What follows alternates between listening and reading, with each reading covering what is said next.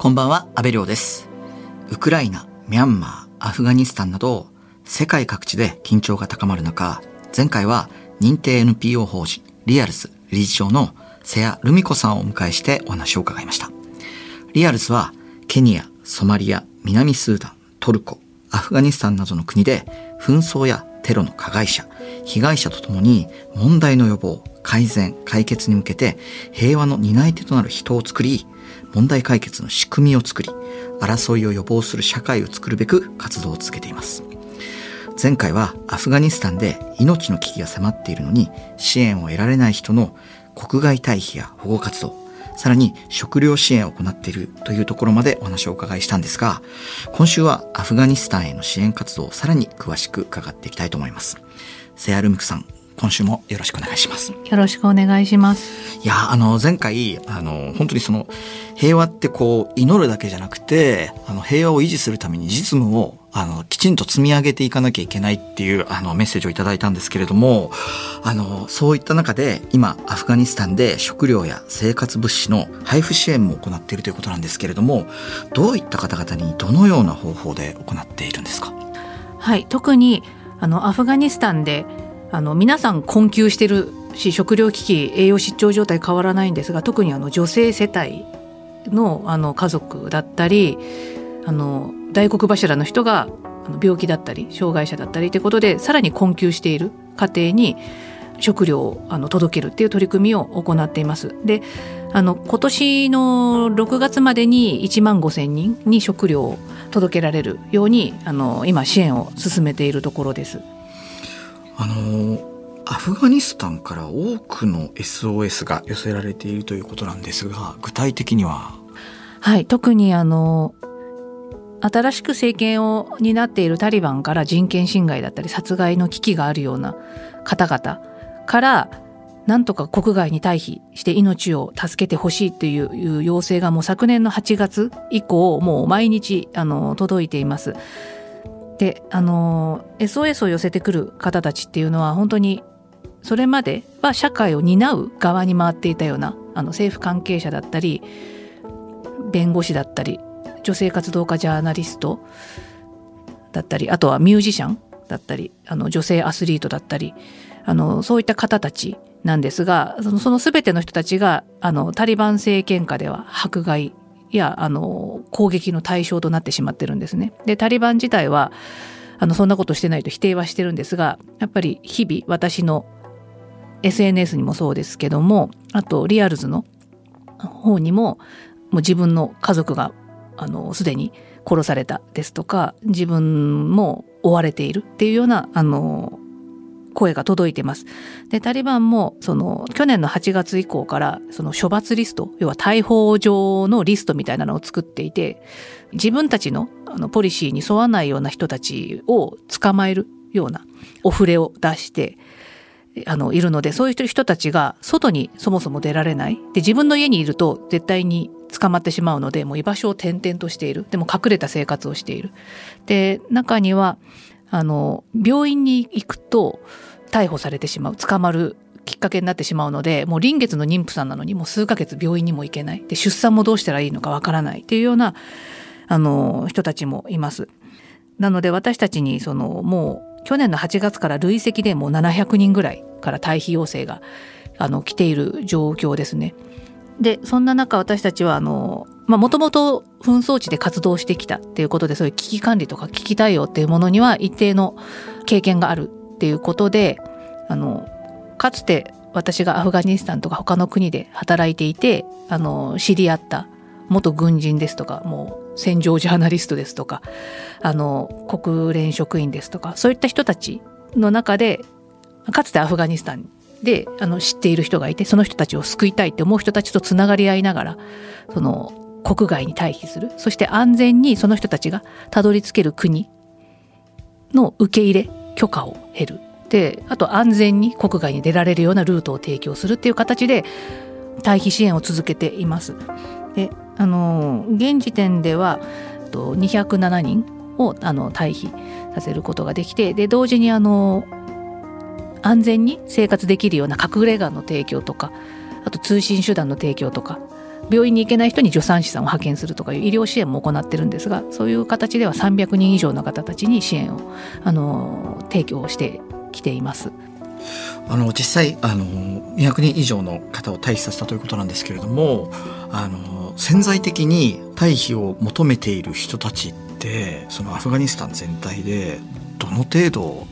いると思いますか？あのもう数数十万人はいるでしょうね。数十万人数百万人。で実際に周辺国に難民として逃れてる人たちももう100万人とか200万人ぐらいの規模でいます。ただアフガニスタンの場合はあの周辺国が結構敵対的な国が多かったり国境を閉ざしているのであの自分たちで陸路でなかなか出ることができない。で出れたとしても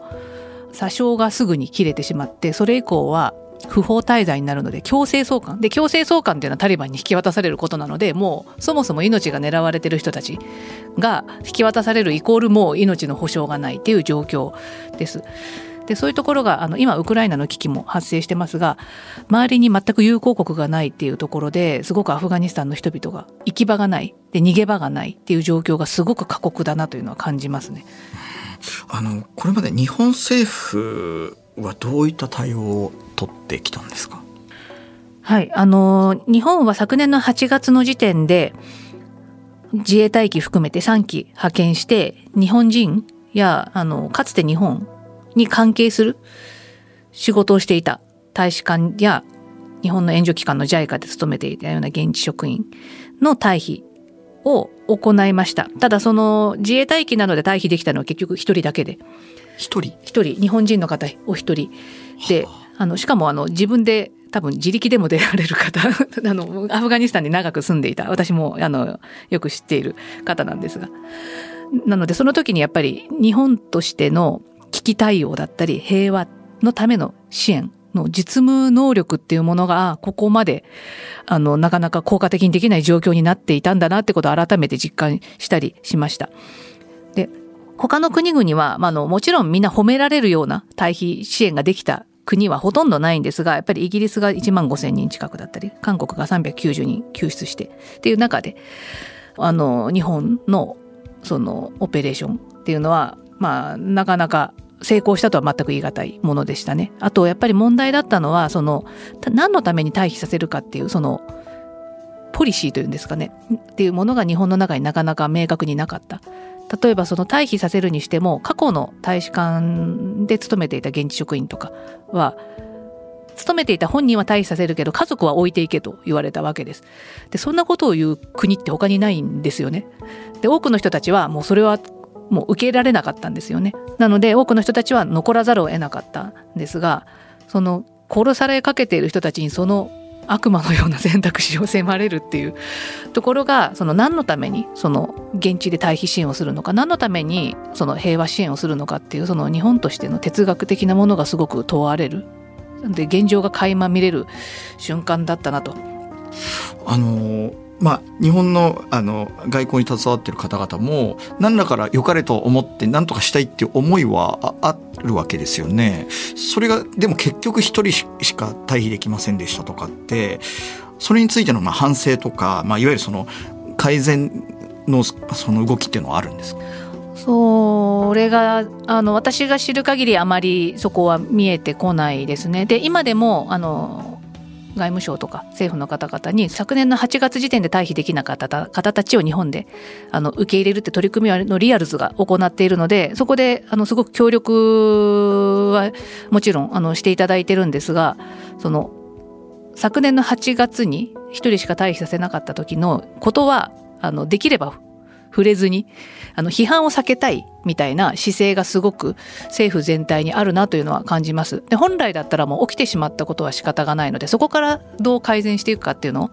あの、政府だけではなく、まあ民間を含めて、自分事として検証して改善すればいいと思うんですね。ただそれができていないので、多分教訓にはできないと思います。で、他の国、例えばドイツなんかを見てると、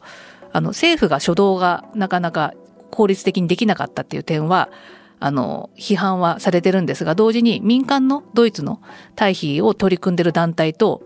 あの、1ヶ月後にはもう役割分担をして政府資金で政府ができないところは民間の団体にやってもらうみたいな役割分担をしてもう数千人以上退避させてるんですね。なのでそこがやっぱりあの失敗だけで終わらせない姿勢がすごく見えるなと感じますし日本と比べるとやっぱり日本にはまだまだあのやらなければいけないことがあるなと感じますね。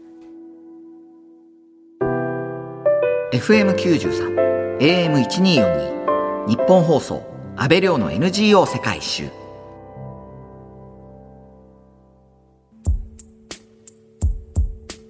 今日は認定 NPO 法人リアルズ理事長の瀬谷ルミ子さんにお話を伺っていますリアルズがアフガニスタンから救い出せた方々は主にどんな国にこう退避されていってるんですか？はいまあ、ヨーロッパが多いですね。あの、ドイツやスペインだったり、あとは、あの、オーストラリアとかアメリカに退避している人もいます。で、日本に退避した人たちも、あの、1割からだいたい2割ぐらい、徐々に、あの、増えてますね。ただ、まあ、多くの場合、あの、退避したい人に対して、受け入れをしてくれる国っていうのが、すごく少ないんです。で、特にウクライナの危機が起きてからはアフガニスタン人よりもまあウクライナ人の方たちを優先してあの受け入れをしているってこともあって、まあ、あの私たちの方でもあの誰がより危険で誰をより早く退避させなければいけないかっていうもう命の選別を我々のようなあのボランティアの立場の人間がしなければいけないという状況にのなってしまっています。あのまあそんな中ですごくこう、まあ、幸運にもその日本へ退避された方もいらっしゃるということなんですけれどもどういった背景の方だったりするんですか？はい。例えばあのー、日本の大使館で過去勤務していたけれども家族は受け入れないと言われて断念した人。ですとかあの私の元部下でもあったんですが大使館で勤めていた時のその家族もあの日本に子供たち含めて退避をあのできましたでそれ以外にはあの日本に留学をしていた人たちが結構多いんですけれども海外の日本の自分たちとは違う文化を広めようとしているっていう立場であの脅迫されたりする人もいます。で今まさに私たちが退避支援をしてあの今週日本に退避できる予定の家族は日本で6年間あのお父さんが日本の大学で勉強してでその後日本であの大学で勤めたりもしてたんですがあの2年前に祖国の復興に尽くすために一家で戻ったんですね。なんでお子さん5人いるんですが、まあ、あの小学校もほぼ丸々6年日本で過ごして日本語ペラペラのお子さんたちだったりするんですがただあの今回タリバンが政権を担ったらあの大学教授とかもすごく狙われるんですよ。でお父さん大学の学部長していたんですがあの女子に教育を与えたとかまた日本他国での思想を広めているみたいな理由であの子どもたち含めてもう殺害予告が出て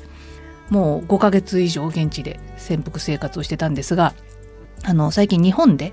あの就職できる先をあのリアルズがいろんな方たちの協力を経て見つけることができてその在留資格を取ることができて日本に退避できるようになりました。で日本の場合は今現在日本に関わりがあってそのために命を狙われているアフガン人であってもそれだけで詐称が出ないんですね。日本でフルタイムの就労か留学先を確保して身元保証人をつけて在留資格を取らないと日本で受け入れないただあの命を狙われて殺されかけてる人たちにフルタイムの仕事見つけたら あの受け入れますよってこれもまた現状が見えてなくてあのどの顔でそれを言えるんだろうなと思うようなことでもあるのでまあ過酷ですね。ただまあ多くの場合はその日本であのなんとか就労を確保してこれた方たちっていうのは子どもたちが学校に行けるように教育委員会の方とかともあの受け入れてもらえるような調整をしたりあとできる限りその地域ぐるみで受け入れてもらえるようにその区役所とか県知事の方たちとも地域の協力者の方たち経由で連絡を取ってもらってあの受け入れてもらえるような協力をしてもらってます。いやでもなんか話を聞けば聞くほどこのなんか日本って本当にこうなんか表向き優しい対応してるかのような雰囲気がありますけど世界で一番冷たい対応をしてる国なのかもしれないですよね。そうですねやっぱり何でしょうねあの被害を受けている人たちの視点に立った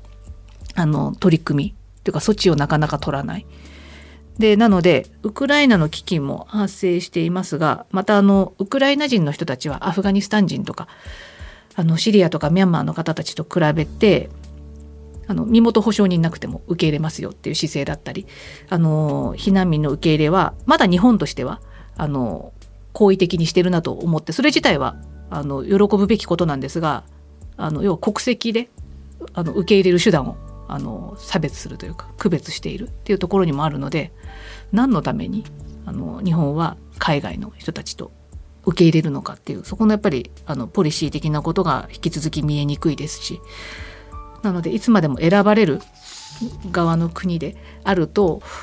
あの思っているようなあの状況ではないなと感じますね。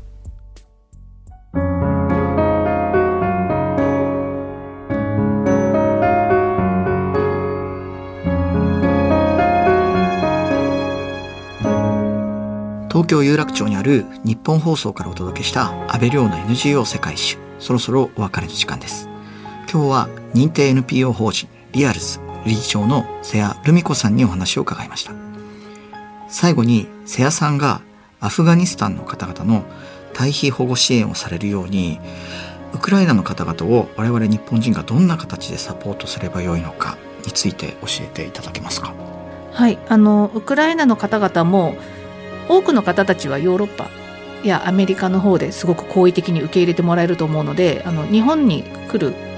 方たちっていうのはそんなに数的には多くないと思うんですね。ただ現地で本当に400万人規模の方たちが避難民状態となっているので、まあ、そういう人たちが少なくとも生き延びる選択肢っていうものを得られるようにあの具体的な寄付だったりそういったこと形で行動をしていき、まあ、仮に日本に来る人たちがいたらそういう人たちがあの必要なことを役割分担して受け入れていくっていうことが大事だと思います。で同時にあのそれ以外のあのアフガニスタンだったりシリアだったりそういった国々で周辺国からも国境を閉ざされて今もうなんとか日本に受け入れてほしい日本にかつていてその人たちになんとか助けてほしいって声を上げてる人たちが本当にたくさんいるんですね。なのであのそういった方たちの退避っていうのは私たちは引き続き行っていこうと思うんですがやはり一家族退避させるのにあの数十万円とかかかったりっていうあのことなので寄付ですとか支援ですとかの形で行動する平和の取り組みにあのぜひ参加していただけたらなと思っています。なんだろうその改めて日本人がこうあの考え方を変えてその国際協力っていうことにこう望んでいく必要があるんだなっていうのをすごく理解しました瀬谷ルミ子さん2週にわたって貴重なお話本当にありがとうございました。ありがとうございました。ここまでのお相手は阿部亮でした